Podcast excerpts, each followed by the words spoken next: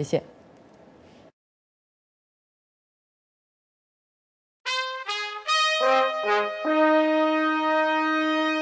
美国之音现在继续播送中文节目。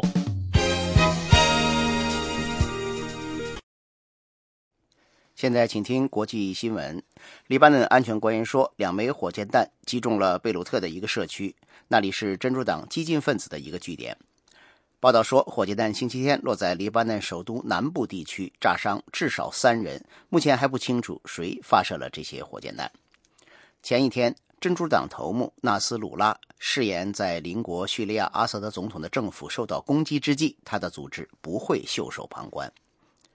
纳斯鲁拉星期六在一次讲话中说：“真主党正在叙利亚作战，保护黎巴嫩免受极端伊斯兰分子的威胁。”这是纳斯鲁拉第一次公开证实真主党在叙利亚参战。在纳斯鲁拉发表讲话之际，叙利亚政府军和真主党武装正在展开。一个星期以来最猛烈的枪战，试图从反政府力量手中夺回战略城镇库萨。美国国务卿克里星期天前往约旦参加世界经济论坛，这是他非洲和中东之行的最后一站，焦点是安全和人权问题。克里星期六在埃塞俄比亚参加纪念非盟成立五十周年的首脑会议。他还会晤了几个这个地区的领导人，表达美国对人权和民主的关注。克里敦促尼日利亚总统乔纳森确保尼日利亚部队在同博克圣地激进分子的作战中尊重平民的人权。克里还对苏丹外长说：“苏丹和南苏丹目前处于非常微妙的地位。”克里还会晤了埃及总统穆尔西，并警告。如果要继续获得美国援助，就必须采取更多的经济和民主改革措施。克里国务卿星期天在美国驻亚的斯亚贝巴大使馆会见了获得今年波士顿马拉松赛男子组冠军的埃塞俄比亚运动员。戴丽萨对克里说：“他保证今年将会重返波士顿。”把他的冠军牌交还给这个城市，纪念那些晚些时候在终点附近发生的恐怖分子袭击的遇难者。这位二十多岁的赛跑运动员没有具体说时间。毛派反政府武装五月二十五号星期六在印度东部发动袭击，打死至少二十七人，其中包括印度执政的国大党的一些地方官员。当局说。大量反政府武装星期六在恰蒂斯加尔邦苏克马地区的丛林中袭击了一个国大党的车队，造成至少二十七人丧生，数十人受伤。这次袭击发生在星期六傍晚，当时车队在结束一次政治集会后正在返回首府。国大党主席甘地谴责他所说的对印度民主价值的袭击。印度总理辛格誓言。政府将采取果断行动，打击对袭击事件负责的人。独立中文笔会五月二十五号在香港城市大学举行第十届自由写作奖和第三届刘晓波写作勇气奖的颁奖和仪式。多名中国大陆的独立中文笔会会员被当局阻止前往香港参加活动，获奖者也没有办法到香港领奖。自由写作奖得奖者、中国著名记者卢月刚、刘晓波勇气写作奖得奖者、狱中作家卓玛佳和吴义龙都没有办法亲到现场，获奖感言只能由其他中国大陆作家朗读。一名持刀男子在巴黎附近刺伤一名法国军人，警方发言人星期六公布了嫌疑人的面部特征。法国总统奥朗德说。正在搜捕袭击者的有关当局，在考虑各种可能性，其中包括这起案件是否和近日一名英国军人被杀有任何关联。奥朗德在埃塞俄比亚说这番话时，正在参加非盟成立五十周年的庆祝活动。法国当局说，这名遇袭法国军人没有生命危险，他遇袭时正和另外两名军人一起在拉德芳斯。购物区巡逻，这次袭击引发是否会有更多人效仿星期三在伦敦街头光天化日下打死一名英国军人的担忧。据报道，中国河南南阳一所希望小学的五十六岁男教师涉嫌多年来性侵幼女，被警方刑事拘留。警方正在调查具体被性侵女生的人数。报道说，目前该校一二三年级的二十一名女生中有二十名学生被其尾随过。受害女生中最小的七岁，最大的十三岁。这是继小学校长和公务员带女生开房之后，又一起性侵幼女事件。以上是国际新闻。以下为您重播美国之音 VOA 卫视焦点对话节目。观众朋友，晚上好，欢迎收看美国之音 VOA 卫视五月二十四号的焦点对话节目，我是宁欣。今天我们讨论的话题是朝鲜扣押中国渔船，中国为什么没有抗议？中国深化经济领域改革，没有政改同行，是否可能成功？我们的四位嘉宾分别是中天新闻华盛顿特派员张国华先生。美国之音中文部资深编辑宝生先生，那么张国华和宝生先生呢，都是在美国之音演播室。那么通过视频和我们联络的呢，还有北京之春主编政论家胡平先生。胡平先生呢是从纽约来参加我们的节目。另外，我们还有一位政论作家、时事分析人士曹长青先生。曹长青先生呢是从佛罗里达通过 Skype 来参加我们今天的节目。好，首先我们来看一看中国和朝鲜的关系。五月初呢，朝鲜巡逻艇扣押了一艘载有十六名中国渔民的辽宁渔船，并向船主索取赎金。尽管朝方最后释放了船只和渔民，但这个事件呢引起中国网民的热议，也被《纽约时报》评论为中朝两国公开失和的最新一幕。紧接着，金正恩特使崔龙海访问中国，并得到习近平等中国最高领导人的接见。那么，朝鲜形同绑架的做法是否得到了朝鲜最高当局的默许？中国为何没有公开抗议？崔龙海之行反映了中朝关系的什么实质？今天我们就来讨论一下这些问题。好，我们先来看看这个崔龙海的这个访问中国之行哈。我们知道，中国这个朝鲜问题专家张连贵他曾经说呢，他说崔龙海这次中国之行，看他能不能见到中国领导人最高层。如果见得越高，说明这次访问就越成功。那么这次他见到了习近平，是。那么宝生，你的解读是什么？崔龙海这次访问北京呢，是作为金正恩的特使来访问的。那么他星期三会见了中国全国政协的副主席、中国的朝鲜问题专家王家瑞；星期四会见了中国中共中央政治局负责意识形态工作的刘云山；那么星期五会见了习近平。可以说，会见的层次是在不断的提高，最后达到了会见习近平的目的。而且向习近平转交了金正恩的亲笔信。从这种形式上来看，中朝的关系确实是在缓和当中。主要的原因是什么？在我看来，朝鲜害怕了，服软了。嗯，因为据这个崔伦海他来来这个表述，他这次访问中国的目的就是来接受中方的建议，来推动朝中关系的不断发展。而且他表示，朝鲜呢。要集中精力发展经济、改善民生，同时营造一个和平的外界环境。这就表示朝鲜已经从他好战的言行上极大的退步了。好，张国华先生，你觉得这次这个访问，呃，崔龙海，当然大家都是关注的是核问题，但是因为有这个朝鲜扣押中国船只的这个背景在前前两天，所以你认为跟这个事情有没有关系？我觉得跟这个渔船被扣押这个事件哈没有很直接的关系。这个无论是崔龙海本人的这个地位、职务，以及他作为这个金正恩特使这样的一个身份来到中国，不可能来谈一个渔船的问题，因为这个中朝之间的关系啊，最近一段时间是相当的紧张。对，那主要的原因就是在这个朝鲜核试好这个发射导弹之后呢，这个联合国对他制裁，那中国呢加入了这个制裁，这个尤其是中国这个中国银行。把这个朝鲜外贸银行的账户给关闭，这是对这个朝鲜的这个打击是非常大的。另外，我们知道朝鲜的能源也好。这个呃粮食也好好多都靠中国提供的。那在这个能源跟粮食方面，大概中国也采取了一些措施。在这样的这个情形下，所以这个金正恩必须派他的一个特使。而且这个我们知道崔龙海这个人呢，他的身份不太一样，他是真的是这个金正恩的亲信，他来说的话是得到充分的授权。嗯，所以这次他访问比较能成功，也是跟他的身份有关系。好，我们再把话题转向这个朝鲜这个扣押中国船只的问题。我想请这个在人在佛罗里达的曹恒清先生来评论一下。你觉得从中国这个处理这个事情来看，你觉得反映了中朝关系之间一种什么微妙的关系？你来跟我们分析一下。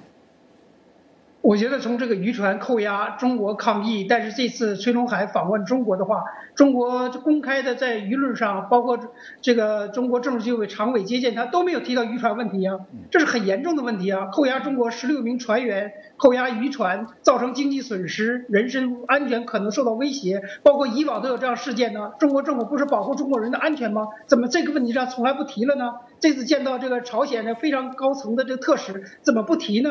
而这个事件更再次反映了中朝之间一个微妙的关系，什么关系？主要在于中国政府方面，他很尴尬，因为现在朝鲜的发展核武器，最近又发展这个短程呃发呃释放这个发射短程飞弹等等，导致中国很尴尬呀，因为影响了这个这个东北亚的安全呢，一个影响中国和美国的关系，影响中国和南韩的关系，影响中国老百姓、中国国家利益。按道理，中国政府应该制止朝鲜发展核武，但是他又担心，一旦真的是反对，真的是制止，导致北韩政权垮台了，金正恩这个独裁政权垮台了，南北韩统一了，变成一个民主的韩国，民主的价值到了鸭绿江边了，会影响中国共产党的利益，中国共产党继续掌握这个独裁一党天下的利益，所以中国政府现在是两难选择，一方面。北韩发展核武流氓手段，影响中国的国家利益和人民利益；另一方面，如果北韩政权倒了，影响中国共产党的利益。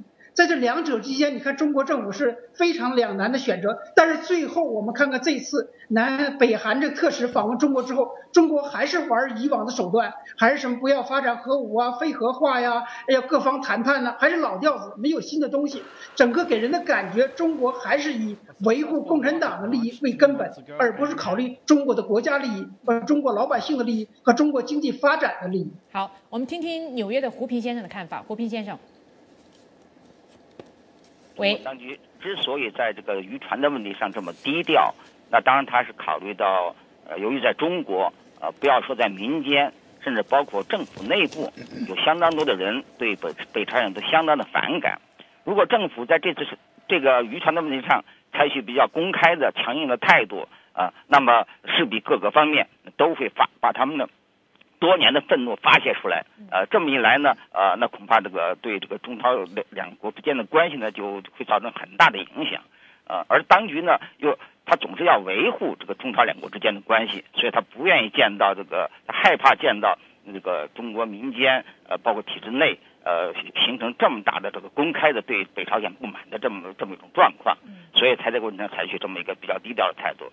我也比较同意刚才张国华所说，这件事情呢，呃，和这次这个崔永海来访的，应该说没有太直接的关系。嗯，好，但是我想就是回到这个渔船问题啊，因为中国政府这个前后的处理确实引起中国网民很多热议。就像刚才胡平先生说，他不乐见中国网民关心这个事儿，但实际上这个事肯定是不可避免要露出来。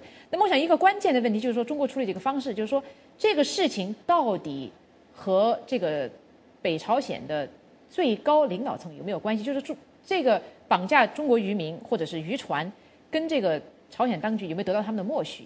保生，你的看法？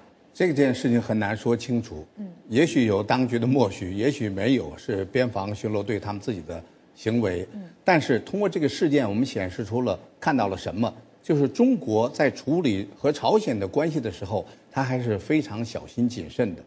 他也许通过他自己的内部的渠道，向朝鲜施加极大的压力。刚才国华都已经谈到了。包括冻结他的这个银行的账户，在石油的这个输出上，在粮食的援助上，可能会向朝鲜做出比较强硬的表示。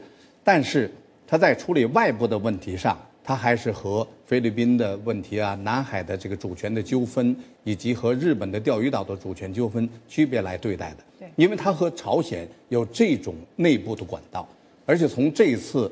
崔龙海崔崔龙海到北京访问，我们就可以看出，那么崔龙海星期四在会见，在这个面见刘云山的时候，就表示朝鲜方面愿意接受中国的劝告，考考虑重新恢复六方谈判。嗯，就是在经济问题上，在外交问题上，基本上都是听从中方的劝告，就是说什么呢？中国向他施加了比较强大的压力。好，听听张我我我我是觉得说这个渔船被扣哈，其实这个渔船是被绑架了。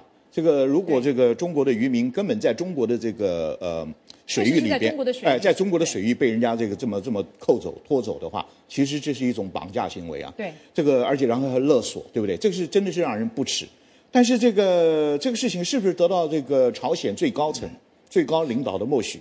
我自己的看法是说，即使没有得到默许，那在朝鲜的这个党政军内部啊，他有一种对中国强烈的不满，对，他不需要领导人下指令，他就可以去做这个动手做这个事情，而且这不是第一件嘛，这个已经已经好几起这样的事情，所以我觉得这个事情哈、就说明这个反映出中朝之间目前啊这个这种纠纷也好，这种不同的看法、不同的意见、不同的爱恨交织的关系。非常的明显。因为非常有意思，就是这个事件爆发以后，我看外媒的报道，西方一些媒体的报道，就是分析呢，就是认为这个事件其实也是朝鲜要给中国一点颜色看，因为中国最近比如说关闭朝鲜外贸银行的账户等等这些行为，引起朝鲜的很强烈的不满，所以他也给点颜色看。可是。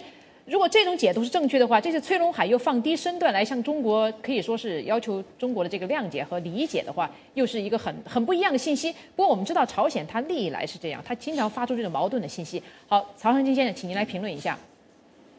我觉得跟刚才来宾两位谈的时候中国朝鲜高层可能不知道，用常识来看，他一定会知道。第一个，因为事发当时的话，中国的渔民那个渔船主就向这个中国驻平壤大使馆反映这个问题，同时向中国的边防军报案这个问题了。而中国政府第一时间就向这个朝鲜方面交涉了，所以朝鲜高层马上知道的。第二个，这个事情以前发生过，并不是偶发事件。第三个，以朝鲜那种政治制度，下边谁也不敢违背当局的最高的指示，对中国的一些政策，怎么敢在中国水域、中国海域随便的绑架中国渔船呢？这是多么严重的事情啊！所以说，朝鲜高层即使第一时间不知道，然后也是马上知道了，而且长期的没有处理，两个星期之后，在中国压力下才放了船，根本没有道歉没有公开的道歉，更没有赔偿。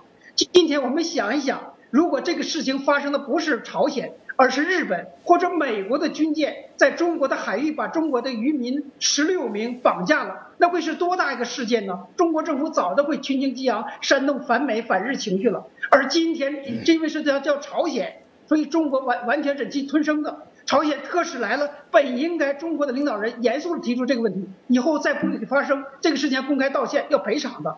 你看中国的随意、中国的海域中侵犯中国主权吗？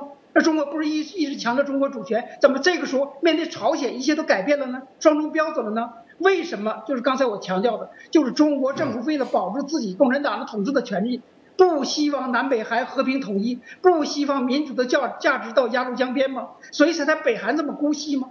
今天北韩对中国有什么意义啊？一个小国呀、它一年的贸易额是四十七亿美元，好而南曹韩的贸先生额一年是一万亿美元。我想听一下胡斌先生的意见另外美国和中国的曹文金先生对不起，打断您一下因为您刚才提到，就是说这个呃，中国这个处理方式，如果当初是日本或者呃美国这样的国家，那么很显然，中国官方媒体这个著名的鹰派哈，就是人民日报旗下的这个环球时报主编。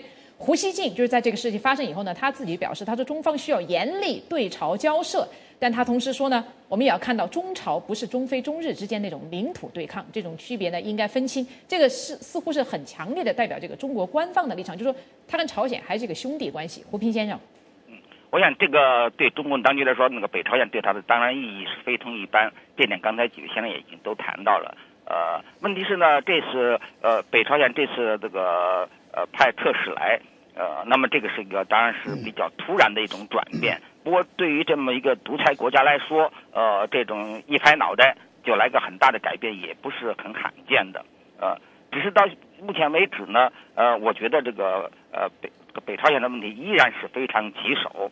因为尽管这个嗯呃特使讲了很多话，公开讲了很多话，似乎是这个接受了中方提的各种要求，但是最重要的一点就是关于这个无核化。那对于北朝鲜来说，就是要去核啊、这个问题他没有触及。而这个问题看来呢，应该说是很难这个解决。呃，就在去年，他们北韩还修改宪法，其中还专门把有核国家这一条写到宪法序言里头去了。嗯呃，而你这个问题不解决呢，你中国照理说你就没有理由这个撤销你的制裁。嗯，但是中共的他显然他恐怕就是知道，呃，从他的角，他并不愿意施加太多的压力。啊呃，那所以他就也就呃就积极积极的和这个朝鲜这个之间那个进行这种会谈。呃，那习近平出面已经表明他对这个整个这个北韩态度的一种好，谢谢您，胡平先生，听听宝生的看法。在我看来呢，这个渔船被扣留的事，它仍然是一个偶发事件，看待中朝的关系还要看他的大事。那么这次崔龙海到北京，他能够见到习近平，就是表示中方对朝鲜方面这种态度是比较开始认识到朝鲜方面在发生的改变。而而且我们要看到，崔龙海这次到北京去访问，是在两个重大的事件之前，一个就是习近平在下个月六月初，也就是七号和八号，和奥巴马在加州里进行这个私下的会晤，或者说工作访问。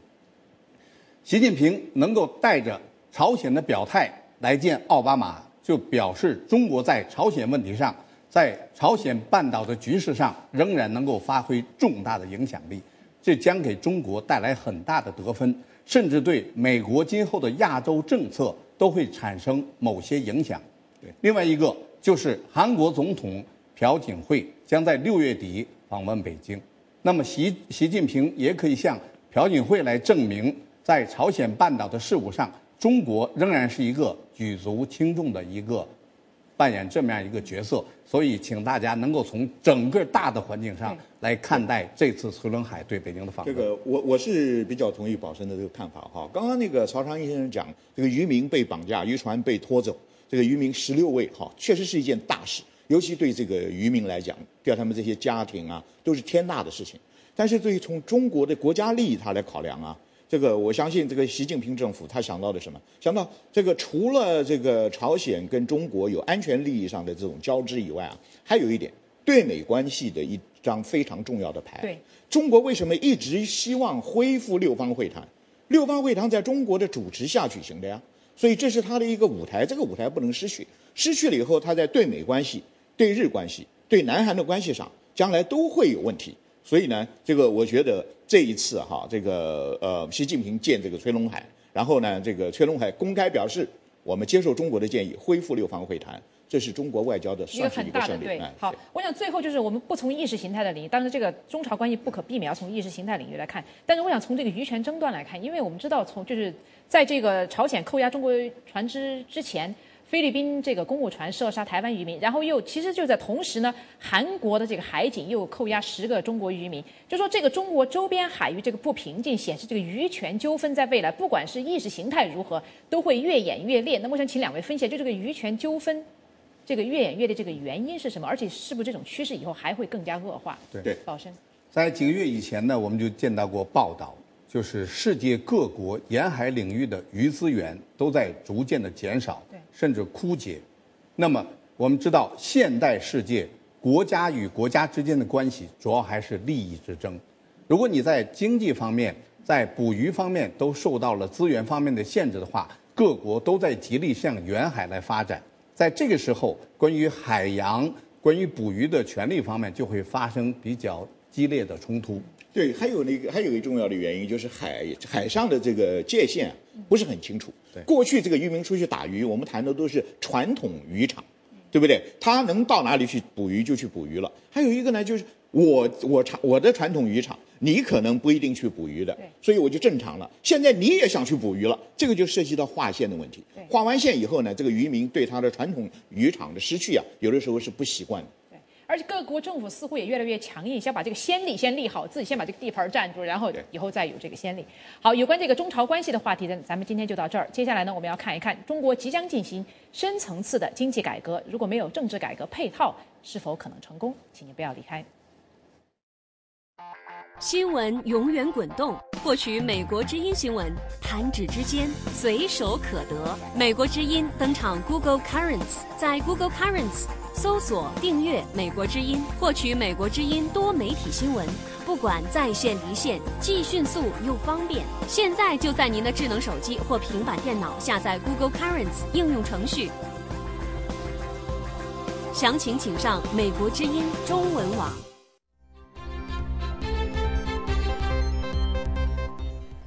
欢迎回到焦点对话。据报道，中国领导层正在制定计划，打算在今年秋天召开的十八届三中全会上推出重大的经济改革方案，深入改革金融、财政、土地等七大领域。分析人士注意到，七大改革领域不涉及国有企业，也不涉及政治体制改革。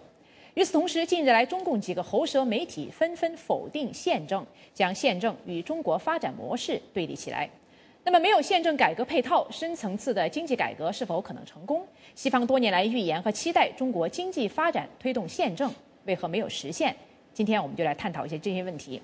那么我们知道呢，就是说，首先从目前的报道来看，哈，这个中国七大经济领域改革给人一个头痛医头、脚痛医脚的这个概念，就是说，给人的感觉是说没有什么太多。大的从深层次的经政治改革，这个这个这个来来来探讨这些经济问题。那么，宝生，你的看法是什么？对，我们先来看一下，刚才我们在屏幕上已经显示了所谓七大改革领域，一个是金融，对，一个是财政，一个是土地，一个是生产要素的价格，还有行政审批、收入分配、户籍制度等等。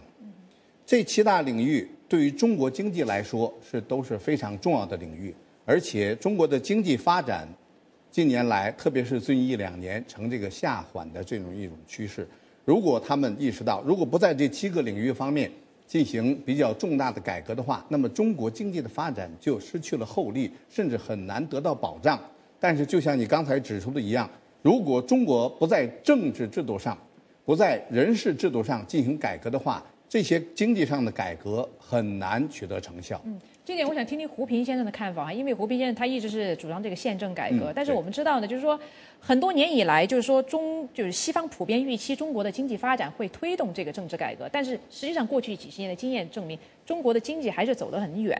那么呃，《纽约时报》最近这篇文章就提到呢，就是说其实中国完全可能还是在经济非常成功的情况下，把中国建成这个富强的国家的情况下，还是不进行政治改革，这种可能性还是存在的。那么。呃，胡平，您对这个问题的答案是什么？嗯，我想这个经济改革和这个政治发展、政治民主化之间的关系是个非常复杂的关系，它完全要依在什么样情况、那个一个背景、这个呃和一些其他的边界条件之下才能加以讨论。笼统的说，那是没有太大的意义。那简单说来呢，我们可以说在六四之前，那么中国的经济改革的发展是这个对呃政治民主化是有所促进。嗯，那六四之后呢？那这个关系就反了过来。呃，这个因为六四之后的这个经济发展本身就是在建立在这个呃一种恐怖、一种这个专制的这个基础之上。呃，它它又搭上了这个这个全球化的这种快车，在经济发展的一度发展的相当快。呃，那么在这种情况之下呢，嗯，就是所谓经济改革没有政治改革的配套，它呃过去二十多年来就是怎么这么走过来的，而且在未来一个至少一个短的时间之内。呃，这种发展模式还有一定的这个这个发展的进一步发展的空间啊。那么这关键问题就在于呢，就是你本来你对共产党来说，你特别在毛时代，你把经济搞得那么糟糕，呃，还有你政治上的那种政治迫害那个如此普遍，呃，你一个政权犯了这么大的罪过之后，呃，当你后来也自己也不承不得不承认你有这么多问题要需要改正，呃，需要纠正，需要改革，那么你你最你就本来就应该辞职下台。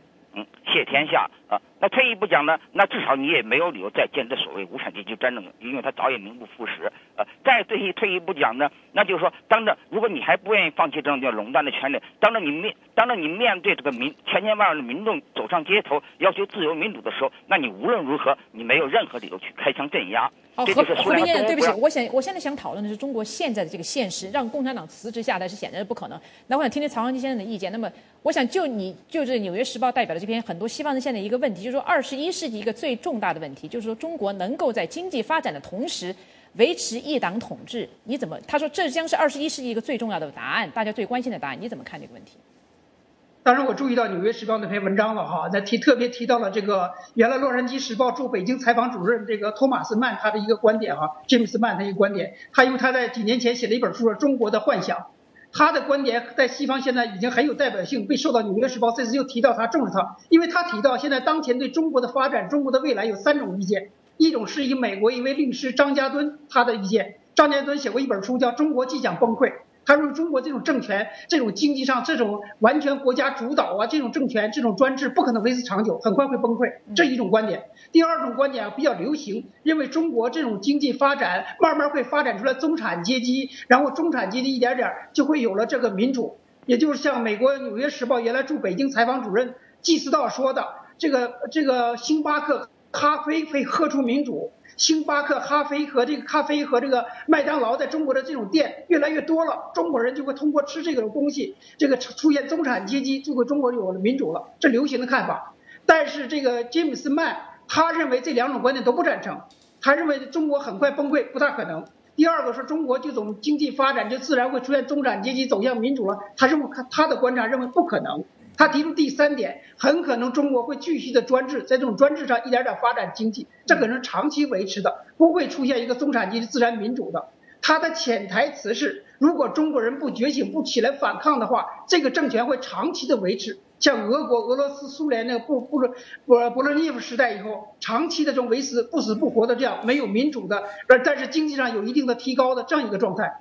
所以他提出了一个新的看法。那今天经过中国这些年经济发展，中国没有出现中产阶级立刻民主了，没有走向民主的强烈的明显的信号，而中共当局从习近平上台根本没有发出一个要政治改革的信号。所以在这种情况下，这个《纽约时报》再次提到《中国幻想》这本书的作者和他的观点，就提醒世人，中国很可能像他预测的那样发展。那个，哎，你刚刚这个林星，你提到哈，就是这个七大经济领域的改革，好像是一种头痛医头、脚痛医脚的这样一种这个这个做法。其实啊，从中国的改革之初，邓小平当初提出摸着石子过河的时候啊，就是这样一个头痛医头、脚痛医脚的这个呃药方。你想想，你这个摸着石子过河，哎，左右有的时候没有办法这个确定的，要看脚下那个石头在哪儿，你才你向哪儿去。所以我觉得现在这个七大经济领域的改革，跟那个时候的所谓摸着石子过河是一脉相承的，是这个一条线走下来的。你谈到如果要做这个政治改革，它是一种大的宏观的全面的这种改革。我觉得现在的中国领导人，他的重点不在这里。嗯，但是我现在我觉得这个问题的关键是什么？就是你要换一个角度来想这个问题，就是说。为什么经济改革要改的成功，必须要有政治改革配套？那么我举一个例子，就今天早上我来上班的时候，听到这个国家公共广播电台一个报道，就说中国这个空气污染问题现在成为全民关注问题，中国政府也非常关注的问题。但是中国污染问题解决不了，为什么呢？因为中国的污染问题一个很重要的原因是中国这个燃油这个硫含量啊，比欧洲和美国高出三到五倍分分别。这个硫含量的标准谁制定呢？中石化、中石油。而这些人是谁来主导的呢？是跟中国高层利益集团有很大关系的国营企业。那么这国营企业如果不改革，如果政治改革不把这些人的利益把它区分开来，这个空气改革也改不了。所以他就从这个角度来说，这个经济改革你如果没有政治改革配套，你生不下去。好，宝生。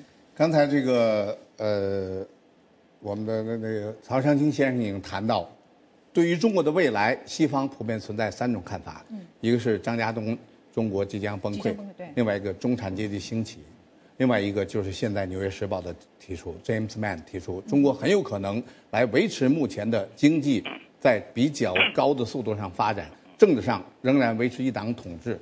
在我看来呢，我更是倾向于中国的中产阶级兴起以及各种不同利益集团的兴起，会逐渐改变中国整个的政治版图。为什么这么说呢？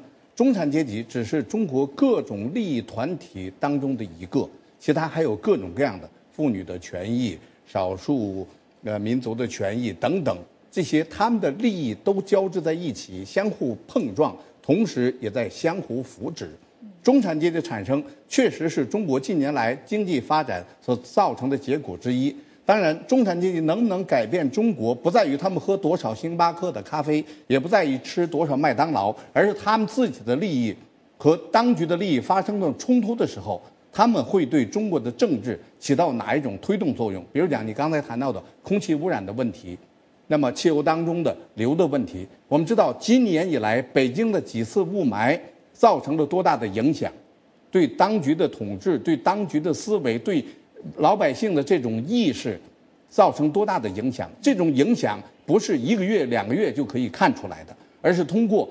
假以时日，那么几个月、几年的时间才会慢慢的发酵，好，慢慢的发挥作用。老师，你提的这个看法，我想就是说非常有意思。就是说，你说中产阶级的利益，这个确实也是大家关注的一个问题。但是，我想就是从一个更大的层面来看，那么很多人觉得今天的中产阶级利益已经跟中国高层利益其实有相当大的融合，就是说。知识精英、政治精英，呃，包括经济精英，那么他们都融合在一起，他们都是希望国家稳定，也不希望有太大政局变化。从这一点上，我就想问问胡平先生，因为胡平先生一直是一个中国宪政改革的这个这个吹鼓手哈，就说为什么中国今天不一定要进行宪政改革？你认为才把才能把目前这个经济发展势头给持续下去？为什么有这个关系？嗯，但我不认为有这个关系，我不认为这个中国这个必须要宪政改革才能把经济势头保持下去。那您觉得宪政改革最重要的原因是什么？中国现在实行经济呃这个宪政政治方面的改革，宪政方面的改革呢，呃，它必然会引起的一个后果就是经济整个的经济。要有个相当大规模的一个重新洗牌，嗯嗯，那么它就是短期之内经济不但不会上去，还可能这个会停滞，还甚至还可能会出现一定程度的下滑，这都完全可能的。这也就是现在中国那些富起来的人，包括中产阶级，他为什么二十年前你说民主，他从来不觉得中啊，那四二六社论说中国搞民主叫乱，他那时候没有一个人相信这种鬼话。但现在为什么那么多中就相信这套鬼话？因为他知道现在中国的经济繁荣是建立在一种最不公正的基础之上。只要这个社会上的人民稍微有一点发言权，这整个经济格局会发生一种非常大的变化。嗯，那对他们来说呢，他们一方面也知道这个变化是应该的，道理上是站得过说得过去的。但是呢，呃，他又知道这个变化呢势必会引，可能会波及他的这个切身利益，所以他就才有这这个犹豫不决的这么一种态度。那么从您的这个说法来看，看来这个詹姆斯曼的这个预测其实很有道理，就是说中国二十年。二十五年下去，中国会是一个非常稳固的政权，同时中国的经济也会很强大。或者因为詹姆斯曼这本书他是零七年写的，实际上我们早在这十几年前我们就提出，而他是作为一个疑问句提出来的。嗯，那我们我们这儿是作为一个一个陈述句，一个肯定句。嗯，六十之后，他就中国就是整个经济，他就走上一条邪路。一种完全不同的路，甚至他那条路呢，你不能说那个路，当然他你可以说那条路最终是个死胡同，但现在还没有走到头。相反呢，呃，你顺着那个路走下方向走下去，他永远不可能走到正道。你让他走回正道，就要让他开倒车，要回过来才能重新上路进入正道。这个我我是觉得了，我我曾过去我曾经也以为，就是说这个中国经济发展了，中产阶级这个壮大了，他会为了他争取自己的权益。那这个权益呢，不仅涉及到经济，也涉及到政治。那这个方面对政治改革会有推动的作用。那中国的情形呢，确实还有点特别。我我现在觉得哈，就是说中产阶级去争他的权利，这方面呢可能会有一些这个中国的政治改革方面会有一些动作，但是全面的改革非常难。难在哪里？难在共产党他不会放弃这个一党。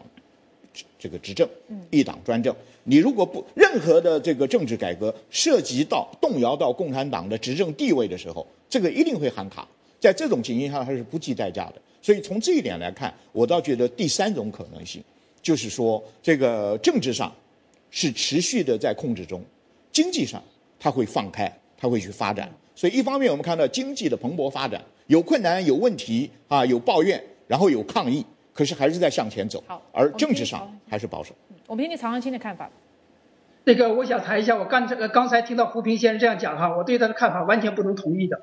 他说宪政改革、宪政民主和这经济有相当没有什么特别直接的关系，特别谈到中国的情况，因为我觉得宪政民主走向民主制度跟经济有非常密切的关系。我们看看人类的经验和现实，我们看看现在联合国一百九十三个成员国家，现在被认为的七大工业国家强国，哪一个不是民主国家呀？美国、日本、英国、法国、德国、意大利还是加拿大，全是民主的国家。为什么民另外一个美国重要的这个民间智库传统基金会每年做一个报告，关于全世界这个领先的经济上的强国？那过去这几年的数字，前二十个经济强国，除了新加坡和香港这个城市、国家和地区之外，全部十八个国家都是民主国家呀。是不是民主国家才能促成经济繁荣、人均收入高啊？包括台湾走向民主了，才能今年收入远远超过中国人均收入啊。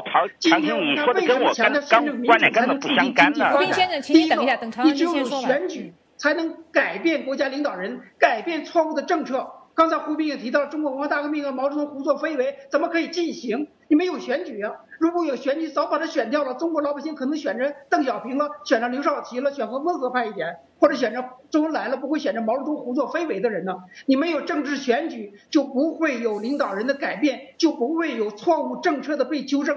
第二个，只有民主选举才能可能通过选举定期的公平的投票，才能制约国家的领导人的腐败，制约这个中国的现在严重的腐败。刚才这个宁新你也提到，这中国的这个中石化呀，他们高层勾结，导致中国这个空气污染这么严重。这是不是你是一个领域，各个领域利益集团都跟高层勾结？那怎么办？解决不了的。他们上层有人呢，他们有习近平，有胡锦涛，有江泽民呢，怎么解决？只有民主制度，只有选举。你看美国。这个奥巴马呀，曹阳金，对不起，克林顿呢，还是台湾的？我不得不打断你，我先呃，宝生好像有一些回应，嗯，我想先谈一谈什么是宪政。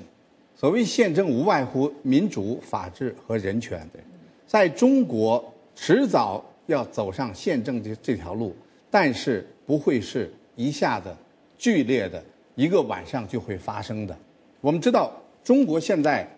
党政部门最高领导人为什么要进行这七个领域的改革？就是他们发现，如果按照目前的政治体制和经济体制来发展的话，中国经济很难就会有持续的增长。那么社会层面也是一样，对吧？你得不到社会精英的认同，得不到民意的支持，你的经济怎么样发展下去呢？所以他就要进行一些经济领域的改革。同时，随着经济领域的改革，我们看到什么？如果不从根本的体制上、政治制度上进行改革的话，这些经济发展就不可能持续下去。这些改革根本就不能推动。你比如讲，行政审批权的简化，由要由地方来增加他们的权利。如果地方官员每个都腐败，每个都从每一项工程当中获得巨大的利益化，他们北京就意识到这项改革行不通，他必要这就有必要在政治上加以规范、加以管理。这就会推动中国政治方面的一些进步，所以我认为中国的宪政改革不是一下子就发生的，而是各种利益集团不断的催生的情况下逐步的发生的。所以经济改革不可能永远和政治改革来分开。对，宝生，你这个说的很对，但是我也想挑战你一下，因为你刚才提到有一个前提，就是说中国的经济发展一定会。也会推动政治，因为它不得不推，否则两个人是相关的。但是我想问的就是说，实际上从中国现实来看，有的领域就包括现在政治领域的这个呃控制还在收紧，而且还有一个就是大家觉得近年来中国的这个权力实际上更集中，政治权力集中，还有一个经济权力、经济利益更集中了。所以这个就是说，是不是势必要往一个正面的方向推动，这是一个最大的问题。好，胡平先生好像已经。等了很长时间要发言，嗯，实际上我觉得刚才常青说的这些那个宪政民主的 A、B、C 呢，没有必要这个重复，呃，因为问题我们说的问题不是这个问题，我们说那是说现在，呃，中国因为在六十之后，它整个改革已经走上邪路，嗯，如果按照现有的方向走下去，它只会离民宪政民主越走越远。就像二十多年来，呃，你想想当年苏联东欧乃至于蒙古，人家政政治转型的时候。有多少市场经济？有什么中产阶级？什么都没有嘛？不是有什么星巴克都没有嘛？不就说转就转了吗？二十几年前，那中国各方面呃很多因素和现在相比，呃呃这个呃就是受教育的程度啊，对外开放的程度啊，呃等等，包括这个中产阶级的人数啊，市场化的程度啊，远远不如今天。但是二十四年前，中国有那么大规模的这个民众抗议。今天啊，那中国当局的问题比过二十四年严重的多，但是人们没有那种勇气，没有那种力量就走上街头啊，所以他希望你根本和那因素好根本没有关系。嗯，我要说的就是，所有现在西方那个那些他都根本就建立了一个错误前提之上嘛。你看，苏联东蒙古怎么变过来的？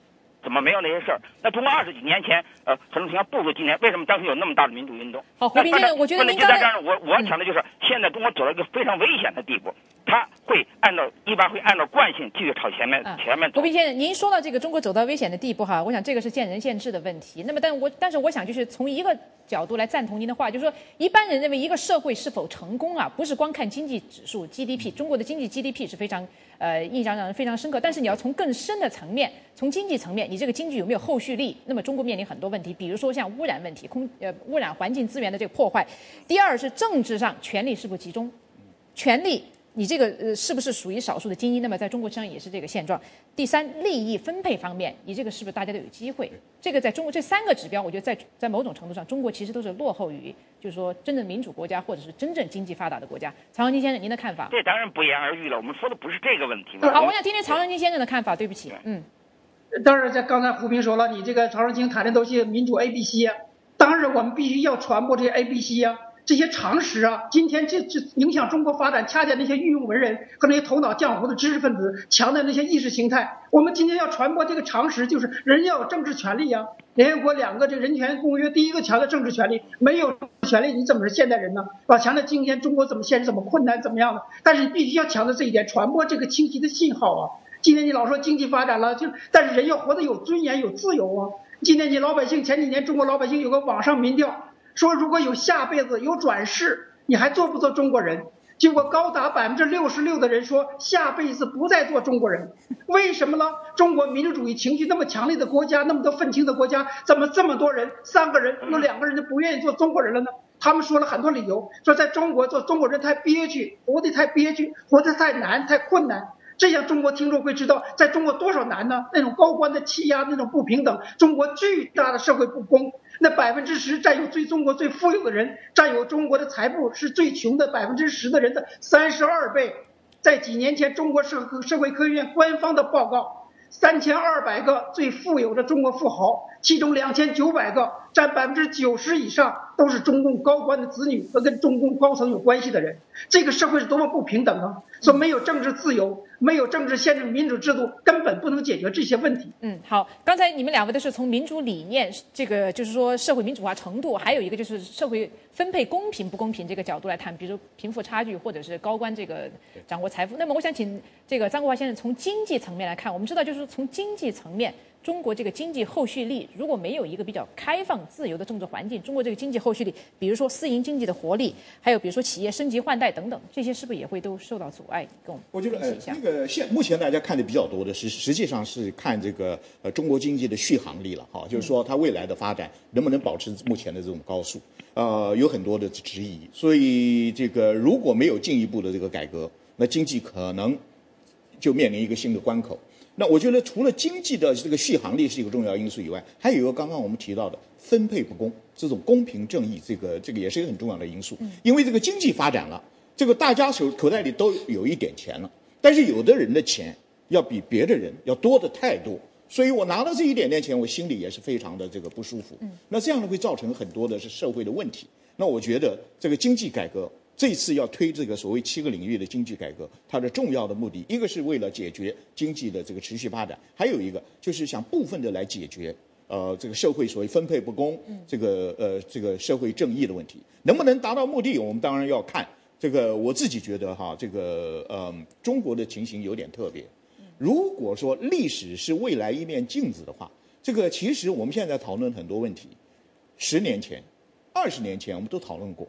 但是中国还是一步步步步这么走过来了，所以我觉得为什么他有这个动力，就是因为共产党他要维持他的统治，他要维持他的政权，他必须想方设法的这个解决一些必须解决的问题。嗯，好，宝生。刚才宁鑫你谈到的这个三点呢，这指标都非常重要。一个就是看你政治上是不是精英集团在治国，是不是权力集中在少数人的手里。那么你看中国现在的情况，这个答案必然是。呃，是肯定的。那么第二个就是经济有没有持续力？中国经济有相当的持续力，但是在发展当中会遇到困难、遇到瓶颈，这也是毫无问题的。第三个就是利益分配的问题，是不是公平？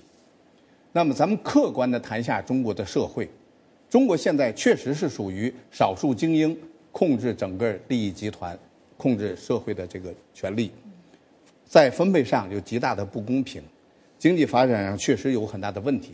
但是我们另外一方面不能否认的是，中国现在正在朝一个公民化、多元化的社会的发展。我就不相信现在习近平的权力会比毛泽东时代更集中。现在中国政治结构本身各种不同的声音、各种不同的利益集团都存在，他们相互之间处于一个博弈和角斗的这么一种状态。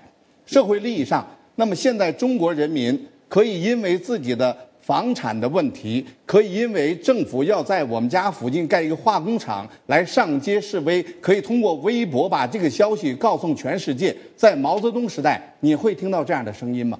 就是说，谈到中国现在整个政治架构仍然在朝危险的这个方向发展。与此同时，你要看到社会各种不同的利益力量和声音都在发出，都在角斗。所以，这就是促进中国不断在政治上做出改善，以适应经济发展，以保持社会和谐一个最重要的原因。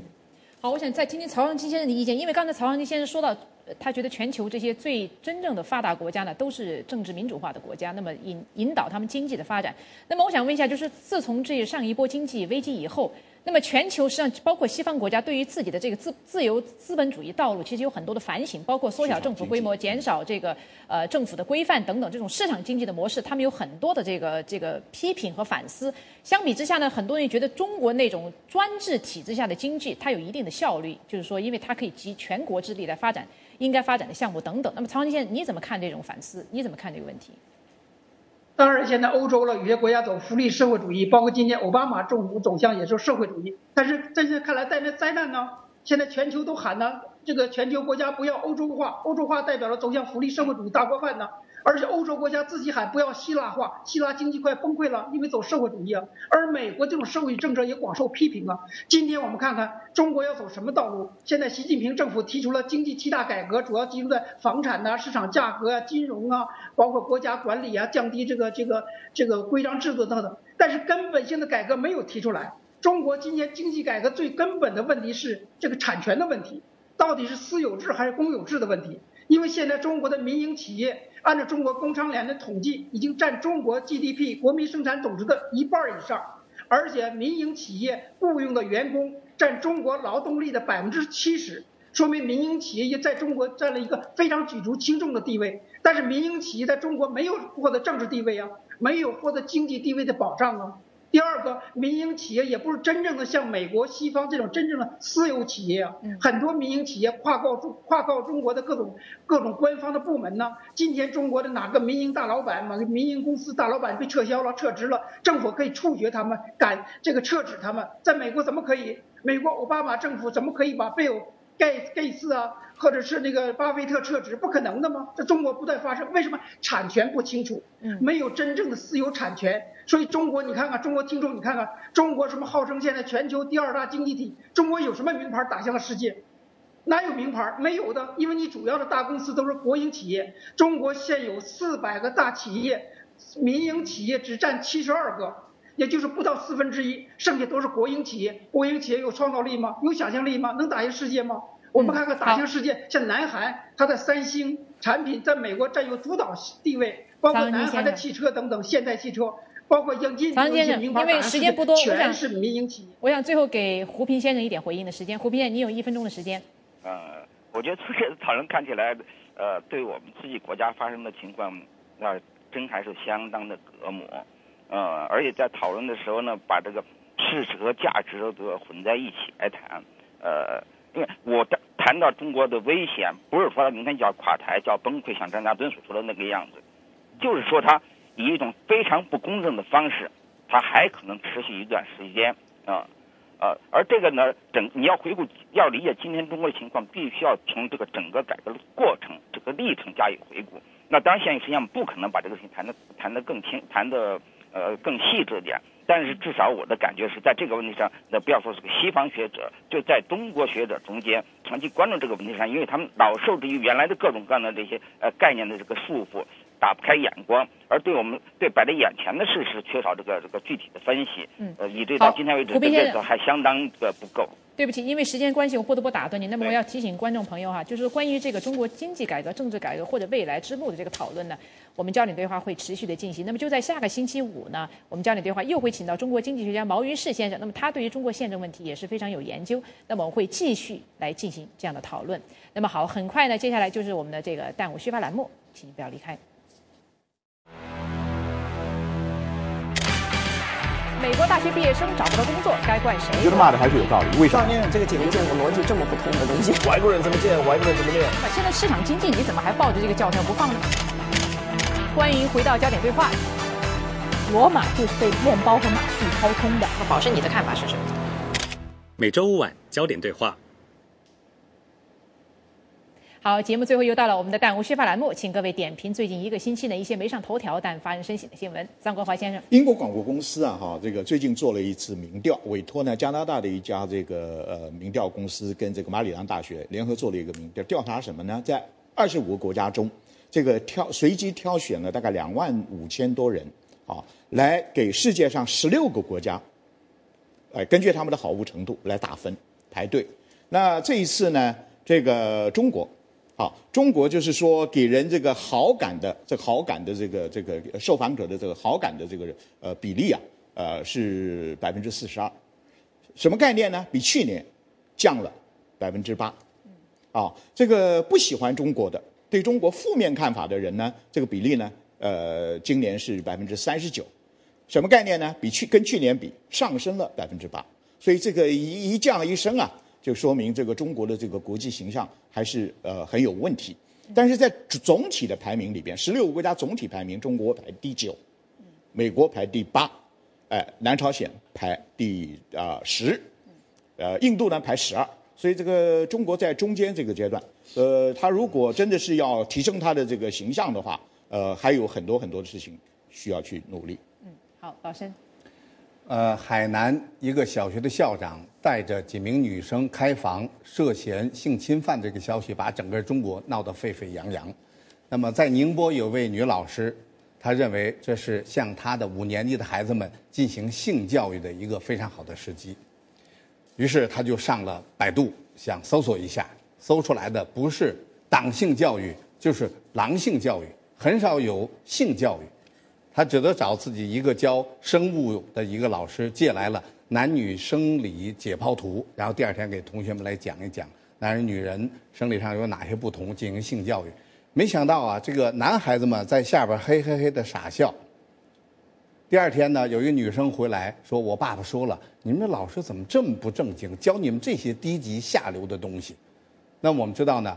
性教育在很多发达国家已经成为教学大纲当中一个非常重要的一个部分，可是在中国，性教育仍然仍然能很难登上中小学教育的大雅之堂。家长呢对这个问题也是三缄其口，结果是什么？孩子们对性方面缺少必要的知识，而且缺乏自我防卫的意识，更有像海南那些女学生一样受到校长的这些性骚扰。那么，所以我建议呢，中国的这个教育小中小学教育当中啊，少进行党性教育和狼性教育，至少应当进行一些适当的性教育。好，谢谢。好，接下来我们再请胡平先生来进行点评。胡平先生您好。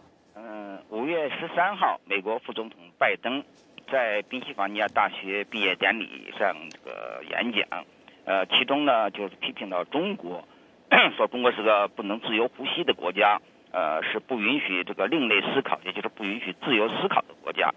呃，那么当时在场的一些这个华人留学生，呃，那表示愤怒，就发起了一个联名信，呃，抗议。呃，那么就就特别就谈到，呃，说你看在这么毕业典礼这种会上听到这个，呃，说我们呃这个对对这个你和你的国家进行这种羞辱，那么他觉得这个是可忍孰不可忍。呃，那么当时呢，当这个东西，嗯，首先是在这个呃，在国内是《环球时报》把这个消息报道出来，呃，但是从我看的情况来看呢，就拿那个腾讯这个比较大的网站来看，呃，它的跟帖呃长达将近四万条，呃，而在跟帖中间，呃，最受欢迎也就是受到读这个读者支持度最高的那些前十名跟帖中间，呃，没所有都认为拜登讲的是个大实话。好。胡平先生，对不起，您的时间已经到了。接下来我请曹阳清来点评一下。曹阳清，你好。那昨天的五月二十三号是这个当年中国政府和西藏政府签署那个十七条协议的六十二周年。每年到这个日子的话，中国政府就喜欢做宣传呐，什么西藏是和平解放的，是通过十七条和平解放的。那意思是说，藏人是欢迎的，是愿意的，是张开双臂迎接欢迎解放军的。但是这不是真相，因为当年解放军大军压境。那个藏人不得不派出五名代表啊和这个一名翻译到北京谈判，那五名代表全都去世了，包括阿贝阿旺晋美。有幸存的那位翻译，在几年前我曾采访过他，彭措扎西先生。这位藏人翻译说，那个情况不是这样的。当年共产党代表拍桌子对藏人代表这个这个威胁说，如果你们不签字，我们就用武力；你们要和平要武力，你们选择。而且最后那个让藏人被迫签字盖那个印章。也是中国方面中共政权事先刻印好的，而且达赖喇嘛是在拉萨从收音机听到十七条的内容的，这一切都说明那个十七条根本不是双方双方充分协商、公平协商、公平签字的一个结果，是强迫一个结果。当时解放军是五百万，藏人总人口的三百万，这仗怎么打呢？所以那个十七条是共产党对这个西藏进行殖民统治的开始。根本不是一个和平协议。好，曹阳青，先谢谢您。好，谢谢各位的点评，观众朋友，我们今天的焦点对话节目呢就进行到这儿。感谢我们的四位嘉宾张国华、宝生、胡平和这个曹阳青的这个精彩的讨论。欢迎您到美国之音中文网站或者 YouTube 观看我们的节目，并提出建议。